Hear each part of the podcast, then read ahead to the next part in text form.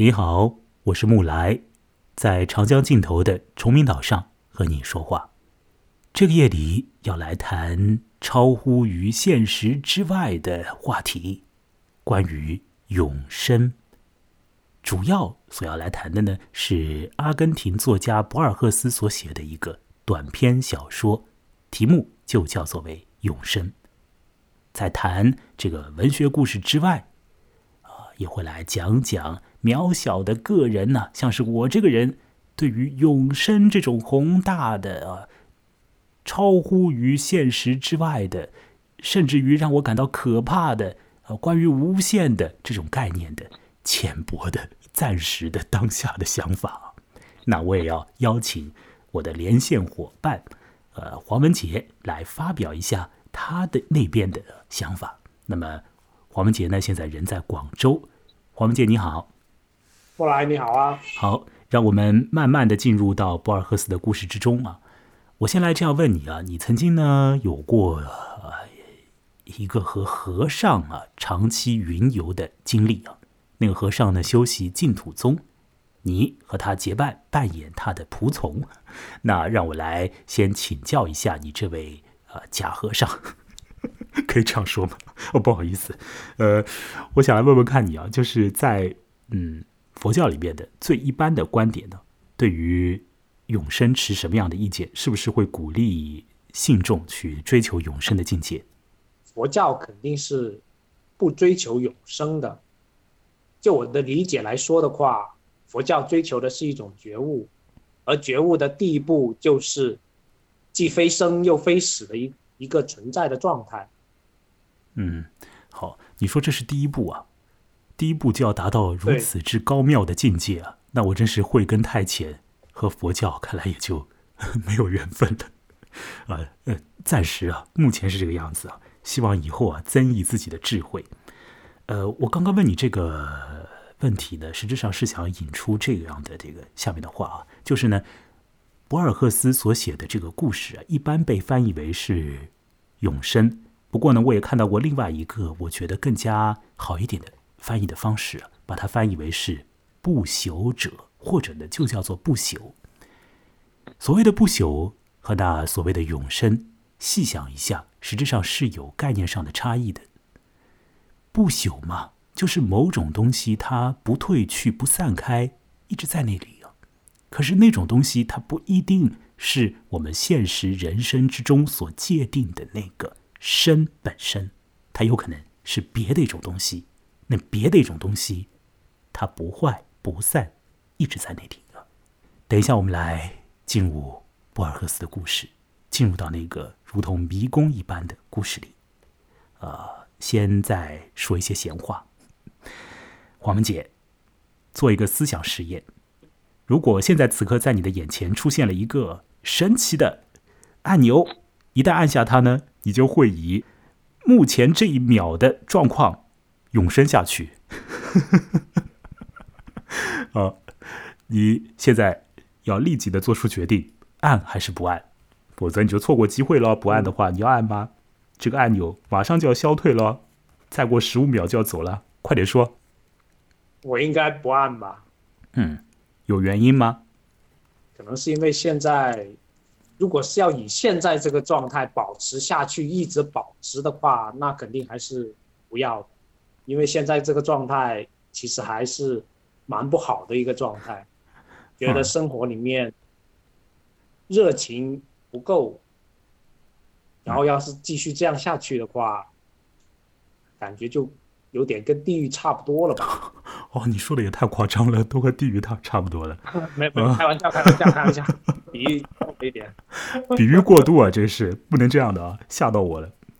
那这样说吧，好好，你你以前呢，小的时候呢，曾经想到过永生这个概念吗？讲话要准确啊，不能瞎讲。你刚刚真吓到我了。小的时候呢，小的时候呢。小的时候想永生吗？现在是不想了，因为现在活得惨嘛，觉得说永生下去一直惨兮兮的不好嘛，对吧？小的时候倒是没有想过永生，但但是会想到自己死那个状态，然后一想到自己死而别人活着，别人活的时候别人是有时间的，而你死了你是没有时间的，你会觉得一种非常奇怪的一种存在感吗？嗯，我小的时候啊，应该和其他的小朋友都差不多，就觉得死这个东西是离开自己太过于遥远了，遥远到某种近乎于永生的状态已经实现了一般。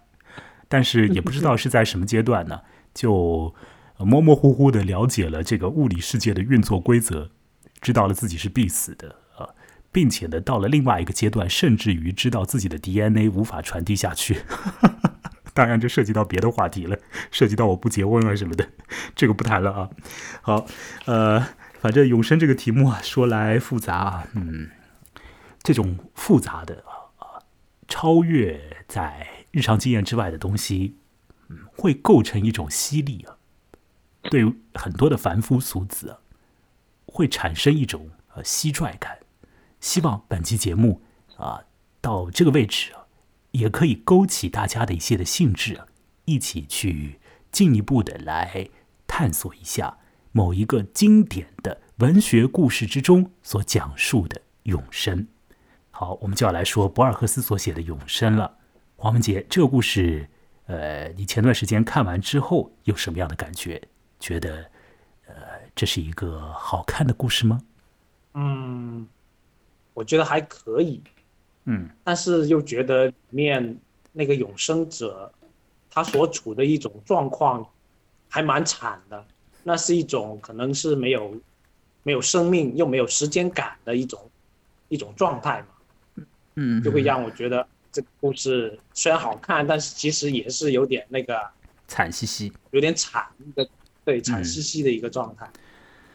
啊，好像是有那么一点，呃。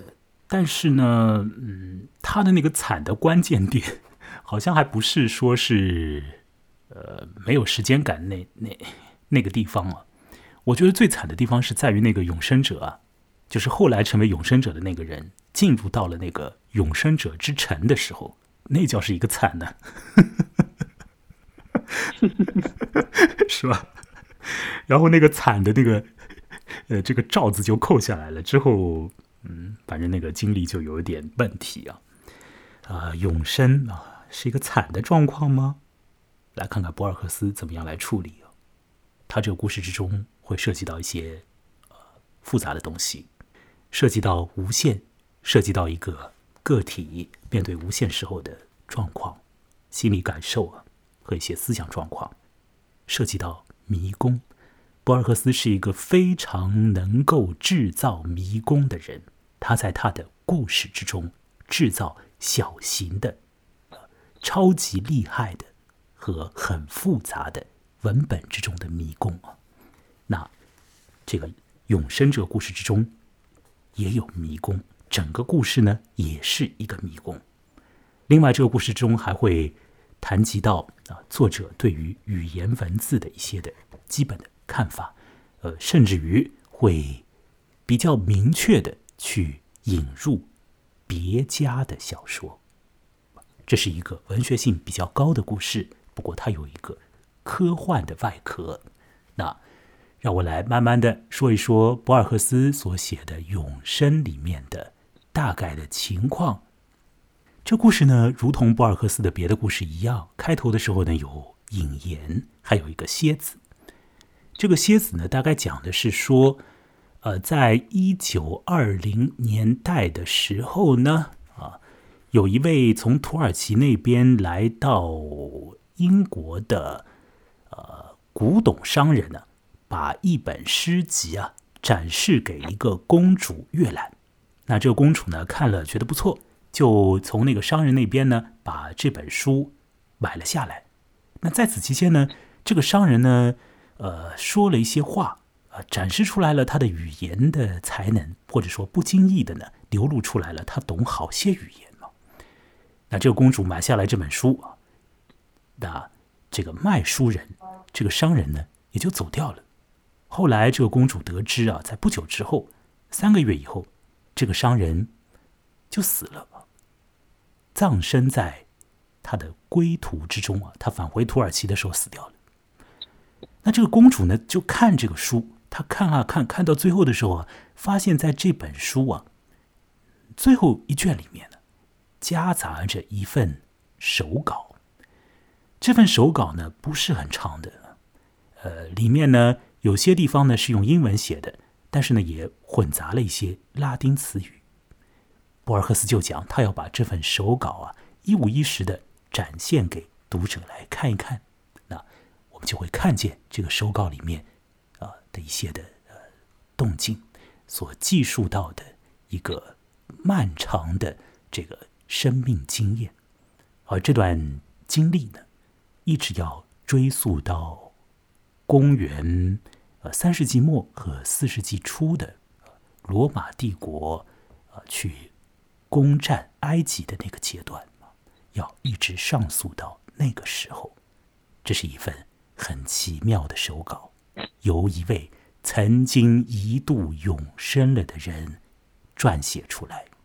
让我们去罗马帝国。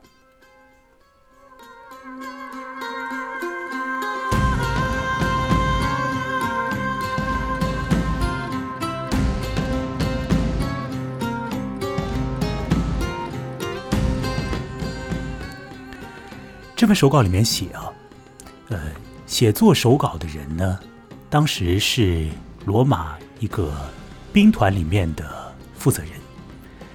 呃，这个人呢，他很遗憾于自己没有机会去呃过比较好的戎马生涯，因为在呃罗马去把埃及灭掉，使得埃及变成行省的那个过程里面呢。这位军人，他实质上是错失了呃战斗的机会，没有能够投入到这个热血朝天的这个作战的经验里面去，所以他心中呢好像一直会有一些不开心。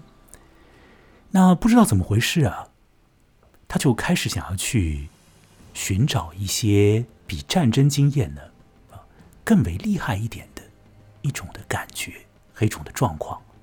他想要去探索一下永生这件事情，因为他听闻到了一个说法，说是在他所处的那个沙漠里啊，当时那个人是在埃及啊，在那个沙漠里头呢，有一座秘密的城市，啊，那个城市是由永生者呃建立起来的，并且呢，这个城市旁边呢会有一条河流，一旦引到了那边的水，那这个呃喝水的人呢。就会长生不死了，所以这个军人就想要去找那个生命之泉以及那永生之城，呃，并且在他出发之前呢，还有一个号称是从恒河那边，就从印度那里啊，一路西行啊，跑到了埃及去的一个，同样也是寻求永生的一个人啊，他比较惨了，呃，那么样的辛辛苦苦的西行到了埃及之后。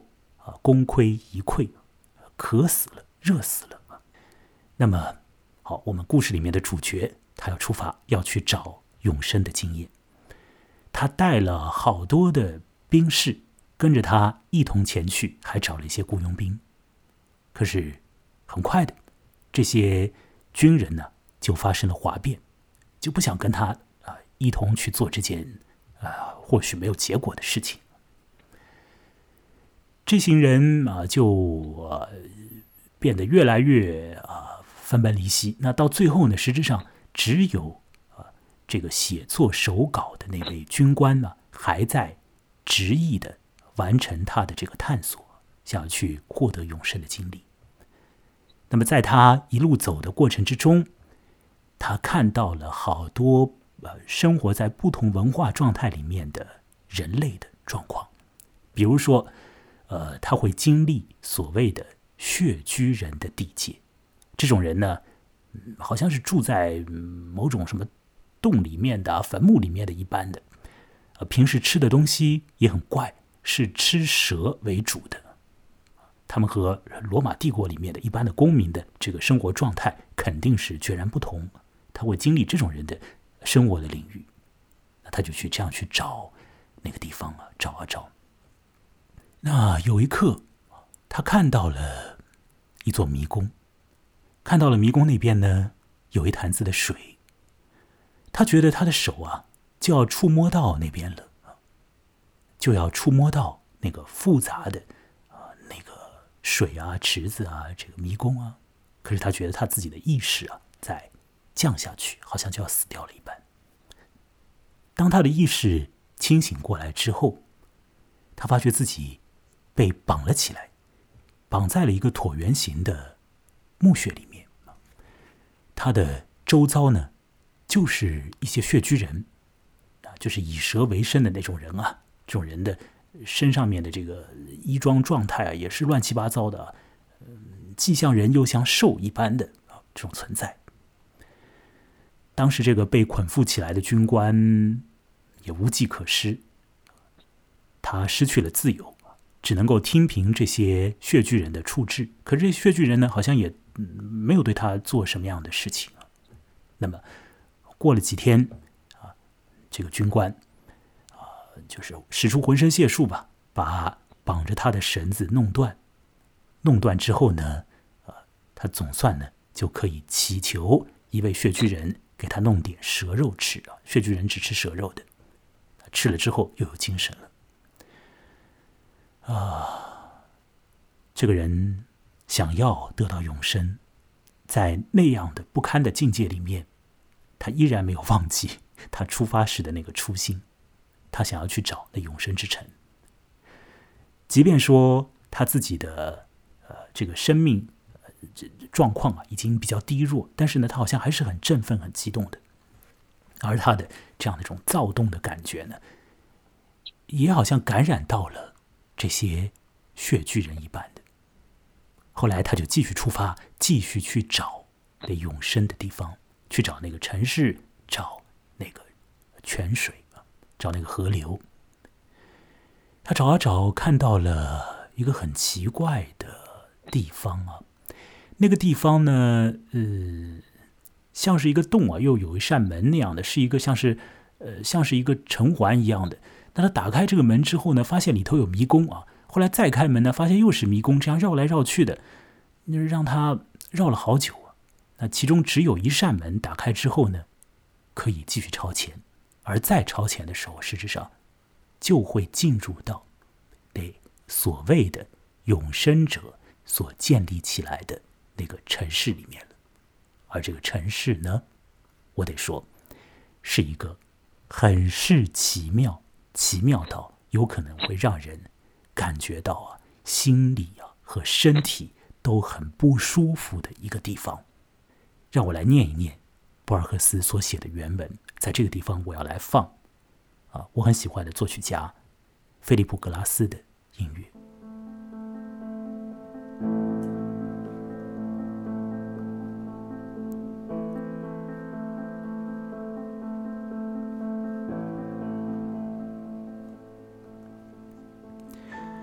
我从地下来到一个小广场似的地方，说的更确切一些，是个院子。院子四周是连成一体的建筑，但建筑的组成部分形状各异，高低不一，还有各式各样的穹隆和柱子。这一难以想象的建筑最使我感到惊异的特点是它的古老。我觉得它早于人类，早于地球的形成。这种明显的古老式样，尽管看来有些可怕，依我看，不愧是永生的工匠的手艺。我在这座盘错的宫殿里摸索，最初小心翼翼，后来无动于衷，最后弄得我恼火极了。我事后发现阶梯的长度和高度是变化不定的，这才明白为什么走得特别累。这座宫殿。是神建造的。开始是我这么想，我查看了那些无人居住的地方，纠正了自己的想法。建造宫殿的神已经死了。我注意到宫殿的奇特之处，又说，建造宫殿的神准是疯子。我很清楚，讲这话时，我带着不可理解的、近乎内疚的责怪情绪，理性的恐怖多于感性的害怕。除了极其古老之外，它给人的印象是无休无止、难以忍受、复杂到了荒唐的程度。我走进迷宫，但是这座清晰的永生者之城吓到了我，使我反感。营造迷宫为的是迷惑人们，它的富于对称的建筑服从于这个目的。我还没有全部查看的宫殿建筑，却没有目的似的，到处都是此路不通的走廊，高不可及的窗户，通向斗室或者枯井的华丽的门户，阶梯和扶手朝下反装的难以置信的楼梯，另些梯级凌空装在壮观的墙上，在穹隆迷蒙的顶端转了两三圈之后，突然中断。不通向任何地方。我不知道我举的这些例子是不是夸张，只知道多年来他们经常在我的噩梦中出现。我已经记不清哪一个特点确有其物，哪一个是夜间乱梦的记忆。我想，这个城市太可怕了。尽管坐落在秘密的沙漠之中，它的存在和保持会污染过去和未来。在某种意义上，还会危及别的星球。只要它保存一天，世界上谁也不会勇敢和幸福。我不想描述它，一堆乱七八糟的字句，一只老虎或者一头公牛的躯体，牙齿、器官和脑袋可怕的密集在一起，互相联系又互相排斥。也许是那座城市的相似的形象。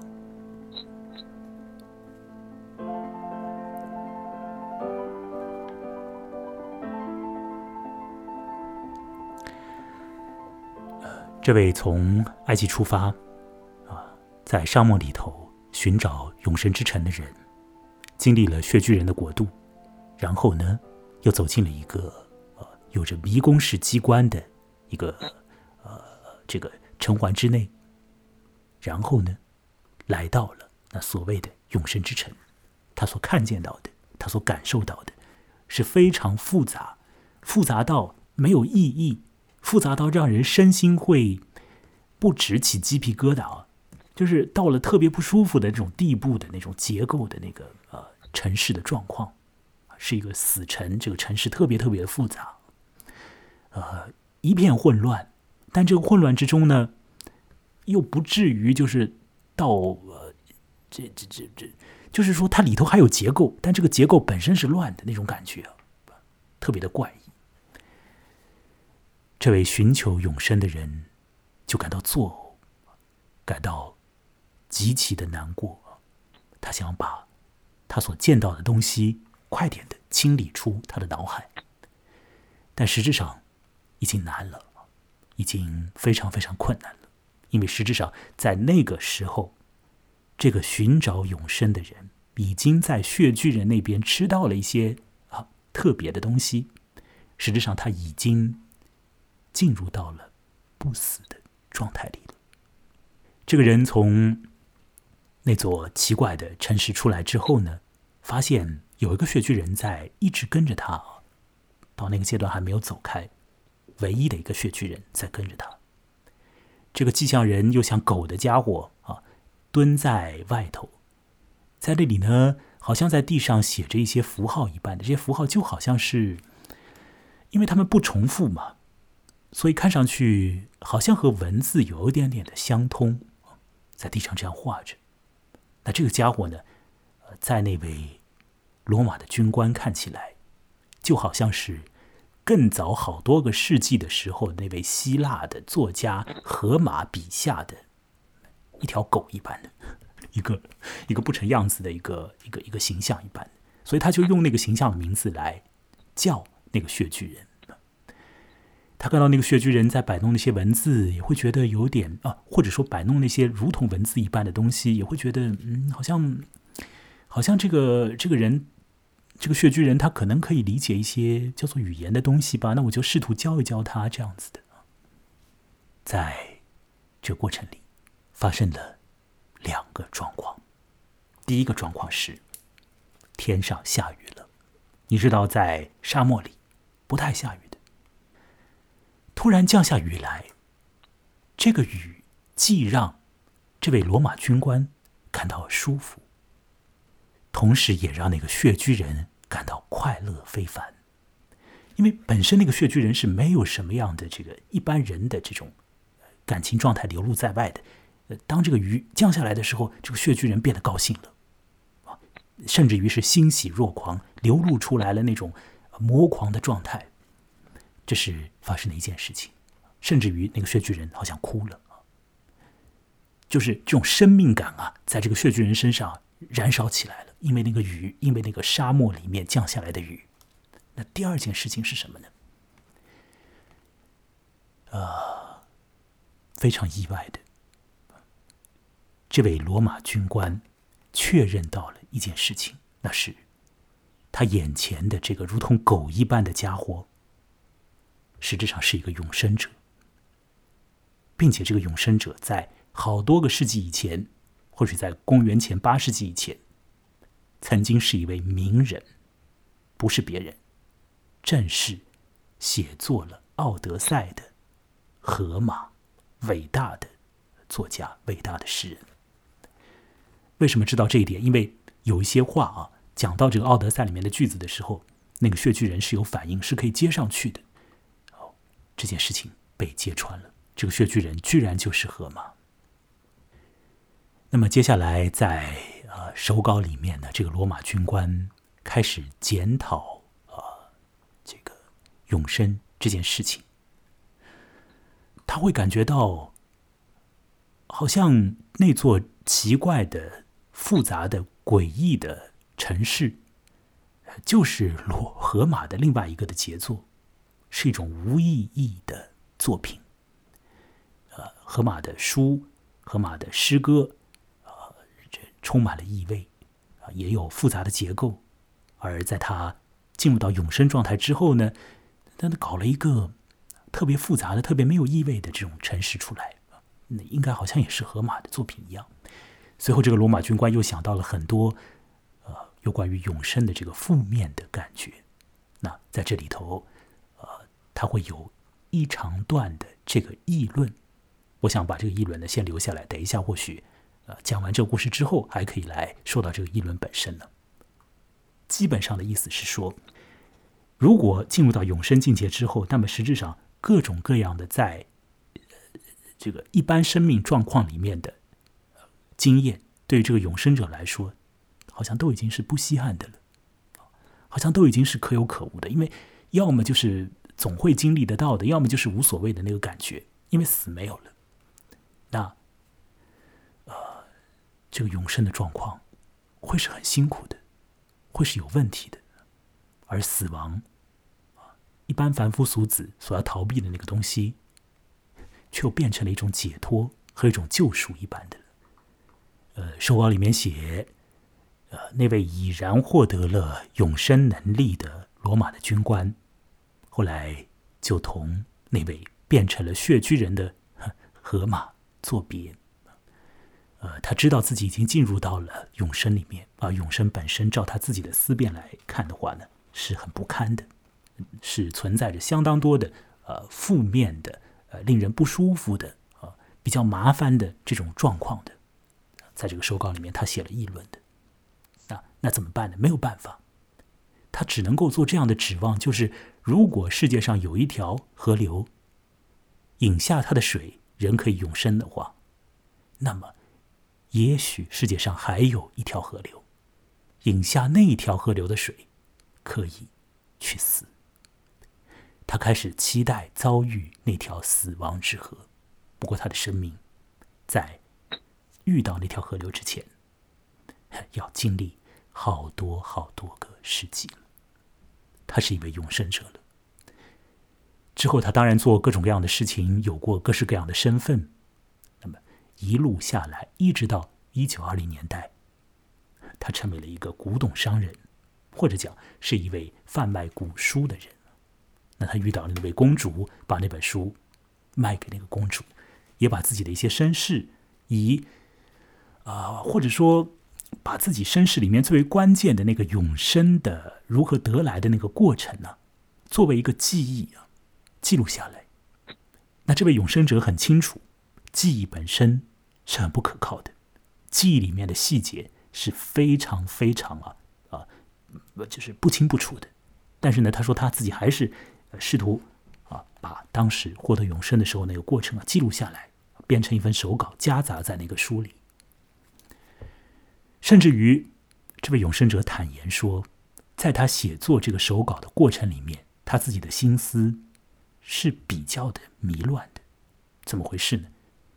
就是有的时候，他甚至于会用到一些河马的语言，就他本身写作的那个语言啊，有点有点失控。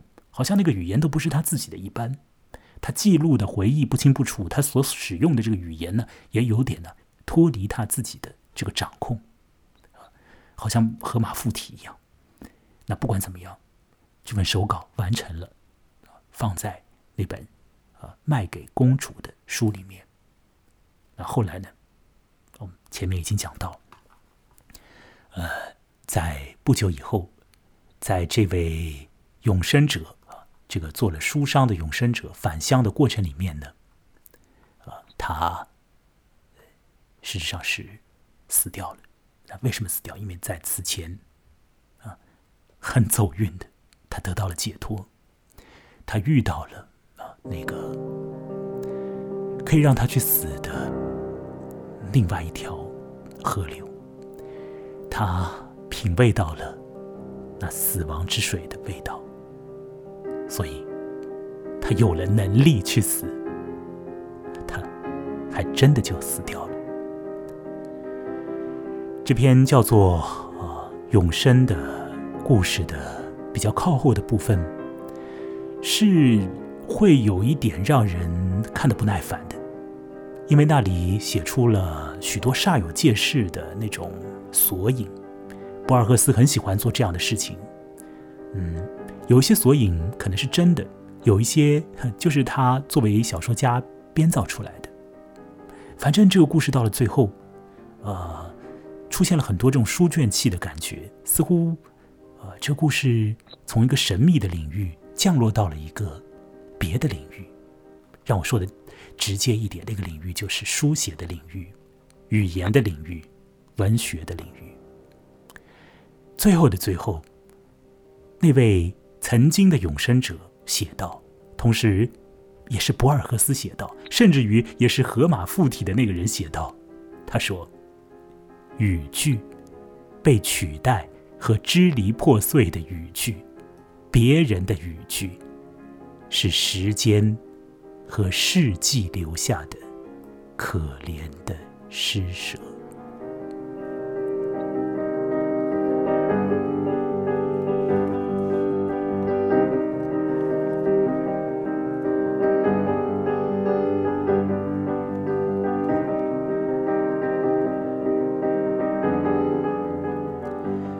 王姐，你还在吗？故事已经讲完。还在呢。你是不是已经听得有点迷乱了？哎，你的反应有点慢吧？怎么回事？啊，是不是听得已经有点有点精神，已经已经有点涣散掉了？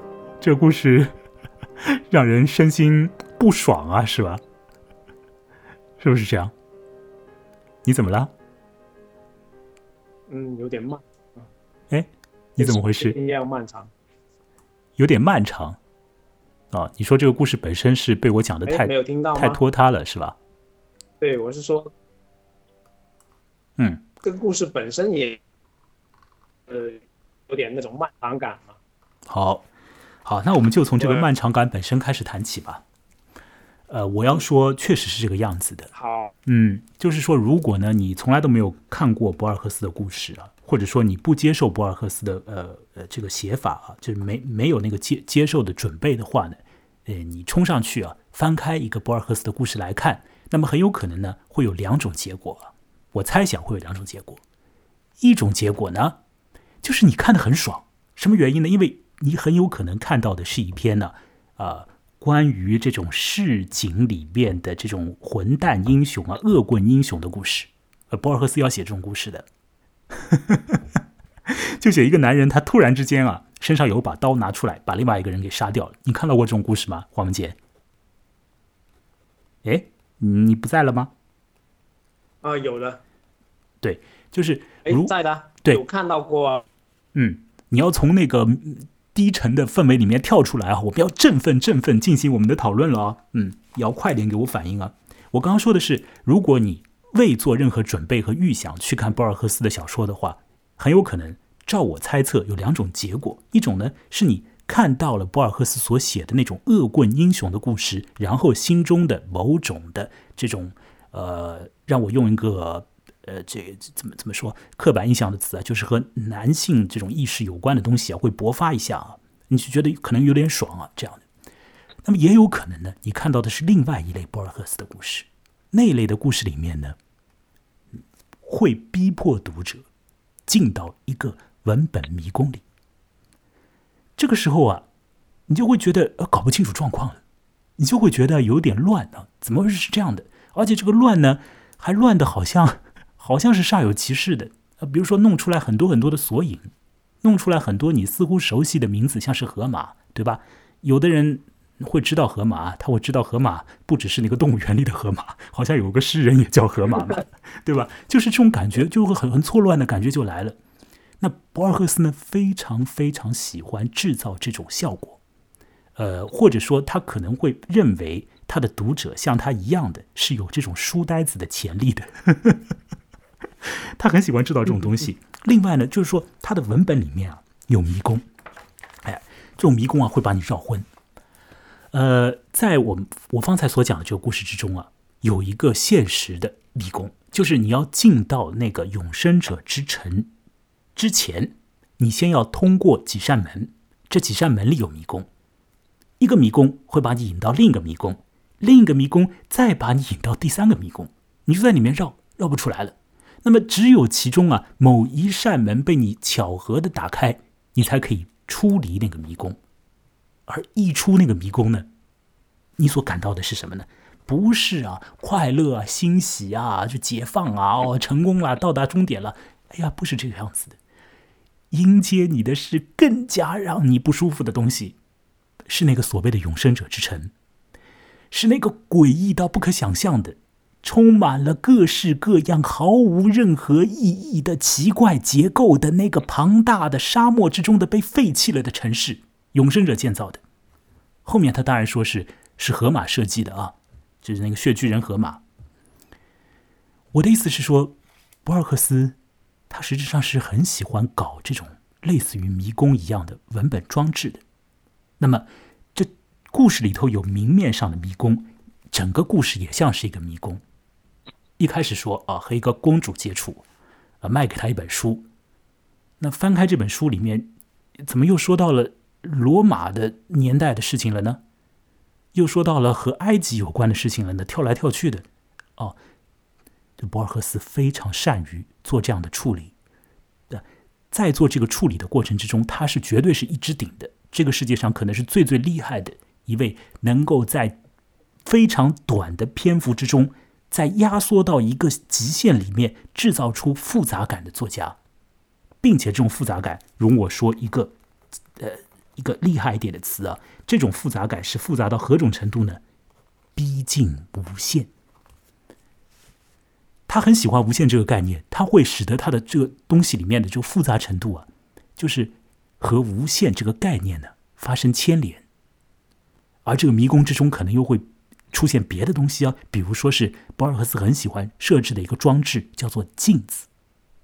方才你有没有听到有一条河它是永生之河，那就又有一条河是呃让人去死的河等等的，又有很多的映射啊，这个呃索引里面的东西和现实里面的东西和历史里面的东西发生交叠，这种东西啊都会存在在他的故事里啊，这个文本里面的东西和现实里面的东西和小说的一层一层的境界，像是有点像是《盗梦空间》一样的，就会就会有那种错置的这样一层一层的复杂结构。那么。呃，一有一个经典的例子啊，各位如果说有兴趣的话，可以去了解，那就是小径分岔的花园。这个故事呢，我曾经在以前的录音里面也谈过的啊，各位可以在听完这一集之后啊，或许可以去听听看那一集啊。当然，那个故事本身也是很好看啊，看那个故事啊，我觉得很值得。有可能一遍看不懂，要多看几遍，也是一个很复杂。那个故事呢，还和中国有关，涉及到一个中国的呃过去到欧洲去的一个学者。涉及到《红楼梦》啊，涉及到书里面的一个无限，把《红楼梦》想象成了一本关乎到无限的书啊，不能这样说，就是这个这个小径分叉的花园里面有《红楼梦》，还有另外一本书，那本书是关乎到无限的，又有一个什么花园呢？又有很惊险的谍战，谍报啊，涉及到战争里面的那个很关键的这种生死相关的这个谍报。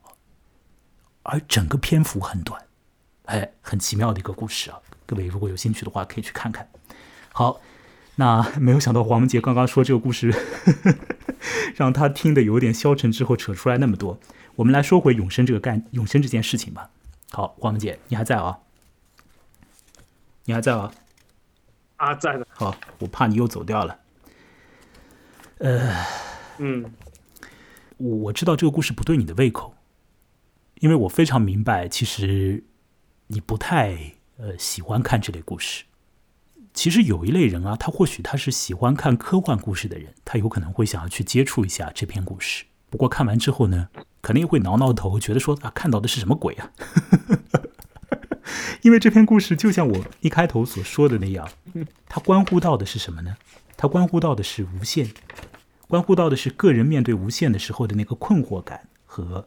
无法招架的感觉，关乎到的是，呃，迷宫；关乎到的是语言文字本身，就是这个河马这位 大作家，才情不得了的这个人物，呃，他的作品变得不朽了，而他这个人呢，在故事里面呢，他也不朽了，他也永生了，可是他活得完全不成样子，他甚至于放弃了为人的这个一般状态。变成了一个血巨人，好像他也别无选择，只能够这样。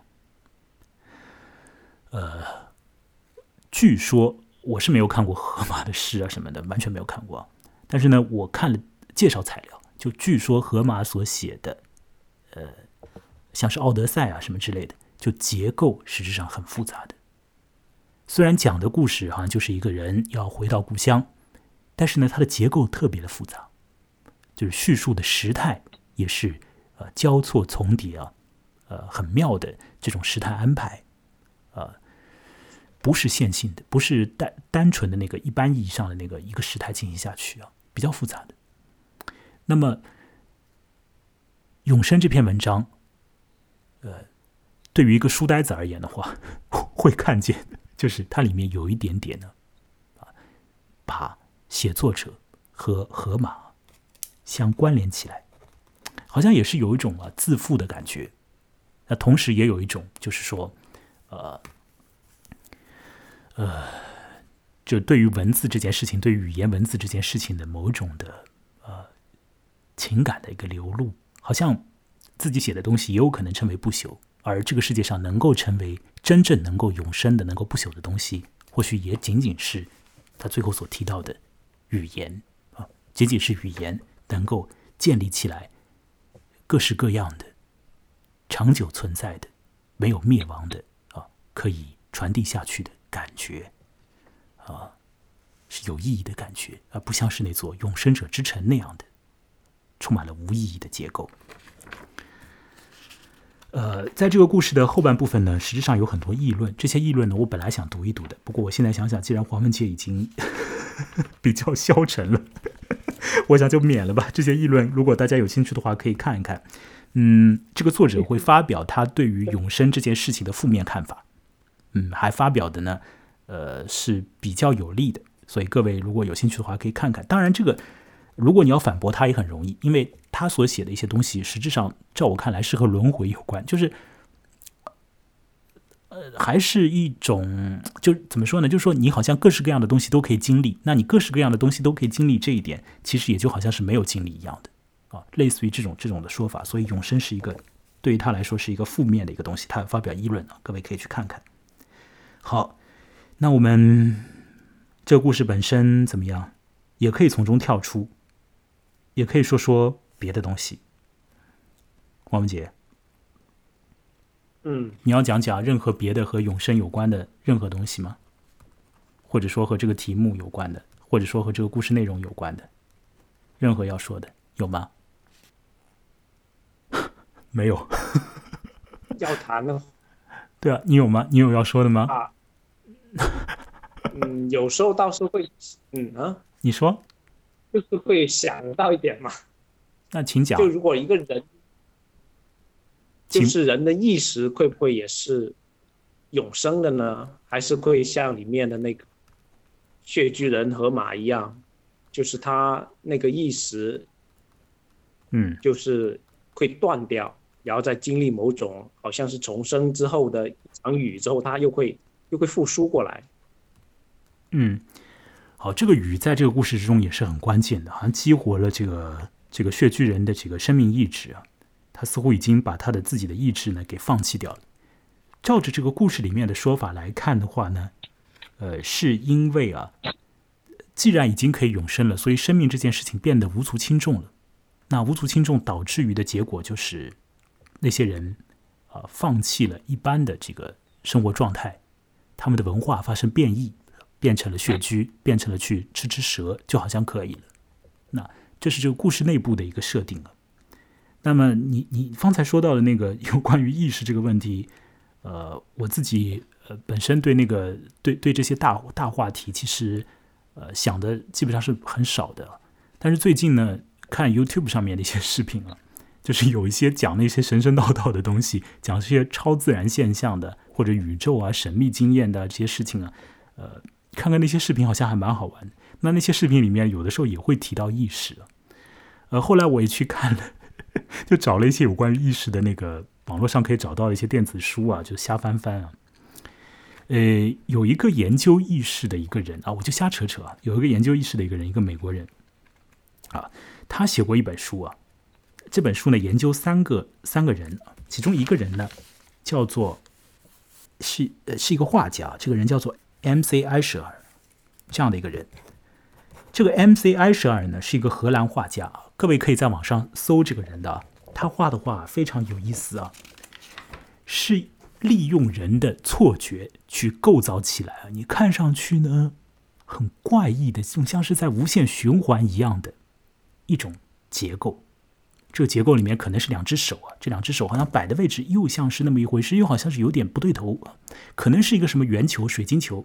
透过那个水晶球，你看出去的话，好像这个现实三维世界里面的那个结构啊，被抹平了一点了啊，好像是某一个窗口的位置啊，看出去不对头。那这个 M.C. 埃舍尔的那个画里面呢，有一个题材就是城市这个楼房结构，而这种结构呢，倒是和我我们方才所聊的这个呃博尔赫斯的故事里面的那个永生者之城呢。有点相仿佛哎，呃，我注意到在微信公众号上啊，有一些介绍永生这篇文章的，呃，这个呃，这个这个作者、啊、会选用 M.C. 埃舍尔的配图来配合永生啊、这个文章，呃，各位如果有兴趣的话，可以去看看那个配图啊，呃，就就看看那个 M.C. 埃舍尔的版画啊，呃，是很奇怪的，非常奇怪。我们的意识之中有可能有一些。呃，很隐微的一些东西啊，这个我也看过。嗯嗯，就是你看看那个画，你可能会觉得蛮好看的，但是你再结合啊，博尔赫斯所写的这个文章啊，对，当人面对无限的时候的那种错乱感，哎，和反胃感的时候，它向上的时候也可以是向下的嘛。对啊，就是往上升的是感觉，你有可能就看了以后就变成了另外一种感觉，也也蛮让人倒胃口的，也有可能。但反正 N.C. 埃舍尔是一个非常厉害的、奇妙的画家啊！各位可以去看看他探索了人的意识和这个视觉效果里面的有关于无限的概念。呃，因为他在有限的那个呃画幅里面呢，制造出来了类似于迷宫一般的复杂结构啊。那这种结构呢，你可以在里面呢永远绕不出来，就像是呃博尔赫斯所写的这个小说呃一样。嗯，我前段时间在看那个 看 YouTube 上面的呃有关于呃这些天文啊、呃神秘经验啊这些视频的时候呢，还看到有一个人呢提出一个说法啊，蛮有意思的。他在讲到意识啊，讲到呃讲到某些天文里面的事情的时候，他发表了一个感想。他说：“ 他说，呃，活着这件事情，呃，好像是。”就是意识啊，好像是和就是说时间呢，什么是绑在一起的意思？就是说，你如果说想要获得永生经验的话，你想要永生的话，可能你就这个人呢，你就变成了一块很固化的一个东西，就是你对你来说没有时间，也不再有意识经验，但是那个不叫是死。呃，我不知道黄文杰，你你能听明白我在说什么吗？我们说的有点太玄乎了，就是，哎，你给我点反应呀。嗯，可以理解。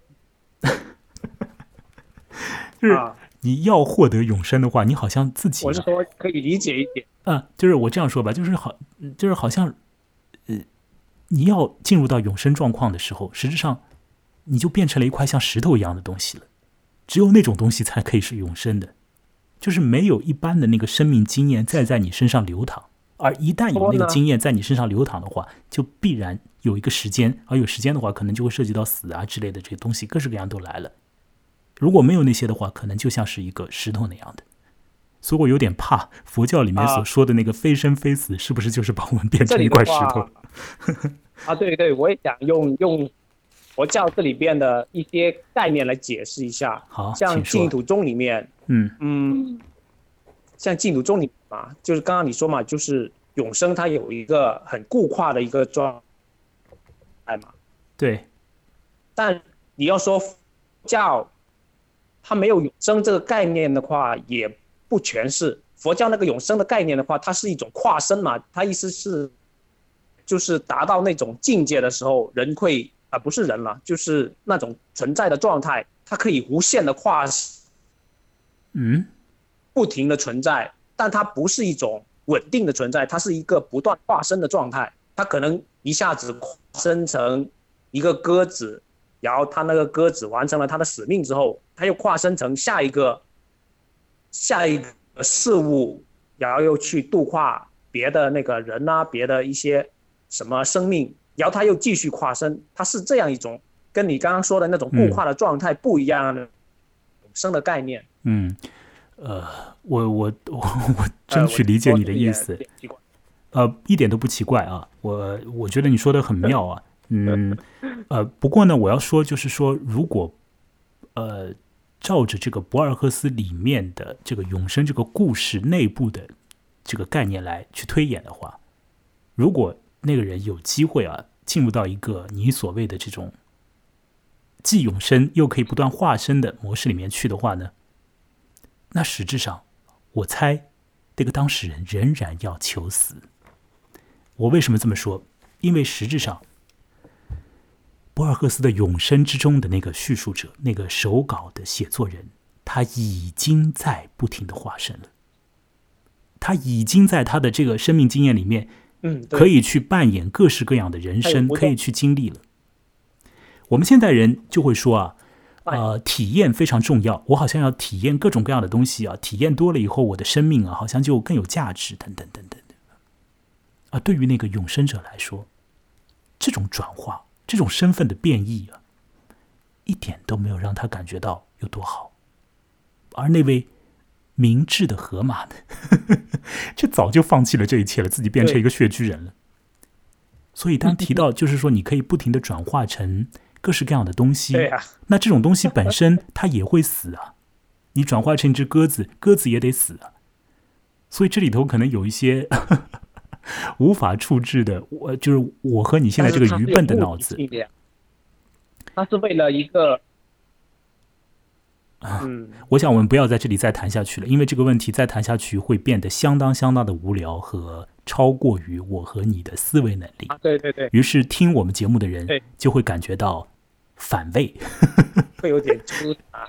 所以呃，我也是倾向于在我的节目里面呢，不要谈这种 这种就是过于形而上的东西，因为我们确实没有这个能力去处理这些话题。呃，谈故事是非常有趣的。那。这个博尔赫斯的故事，我认为是一个有意思的故事。那么，但是呢，这个故事呢有点狠，就是它的力道好像太大了，不如博尔赫斯的一些别的故事呢来的呃更加的这个巧劲啊更加大一点。相比于那个小径分叉的花园啊，我肯定是觉得这个呃永生这篇文章啊，就是用力过猛。虽然小径分叉的花园也是内部非常的非常的复杂，非常的妙啊，这个呃这这也有这个无限啊，也有迷宫啊等等，但是小径分叉的花园那篇就是总体上他在讲的是一个谍报的那个谍战的状况状况啊，而这个永生这篇文章呢，总体上用了一个科幻故事的那个架构，而科幻故事架构呢，呃，说一句就可能会让很多听者感到呃，就是不对你们胃口的话，就是说我本人是不太喜欢科幻故事的，所以当一个故事它用这个科幻故事的架构来去。叙述出来的时候，我其实我本本身就是已经先入为主的有点有点不欣赏它了，啊，当然我我自己也有我很喜欢的科幻故事啊，只是说我通常而言我看的都是比较呃偏现实一点的这些故事啊，我我想要找到在现实里面的在现实框架里面的那种很奇异的东西，呃，我要说博尔赫斯这篇有点太猛了一点，这个太猛了，太超乎于我们的经验了，那制造出来这些。太过于复杂，同时呢又既复杂又玄秘，而且呢，很关键的就是又太书呆子了。他非得把这个河马给搬出来。对于喜欢看文学小说的人，对于呃很喜欢文学的人，当然可以从中找到这感觉啊，感觉到趣味。因为这故事到了后面啊，写的很明白的，就是这个写作手稿的人和河马。有一点融为一体了，哦，这一点实际上在他后面有一点比较比较明白的交代这一点出来的，就是有一种错乱感降临了，啊，这种感觉呢，使得这两个生命啊，啊靠拢。